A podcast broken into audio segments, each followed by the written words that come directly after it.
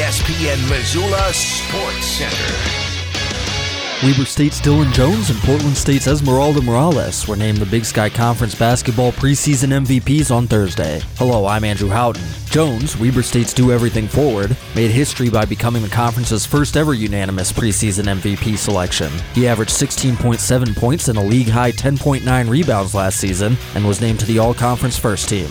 Montana's Aanen Moody joined Jones on the preseason All Conference team after averaging 16.1 points per game and making the All Conference second team last year in his first season with the Grizz. Eastern Washington center Ethan Price, Weber State guard Stephen Verplancken Jr., Idaho State center Braden Parker, and Portland State guard Jarrell Satterfield rounded out the men's preseason All Conference selections. Portland State point guard Morales was named the women's preseason MVP after averaging 15.8 points and 3 assists per game last season. She shot over 42% from three point range and made both the All Conference second team and the Big Sky All Tournament team.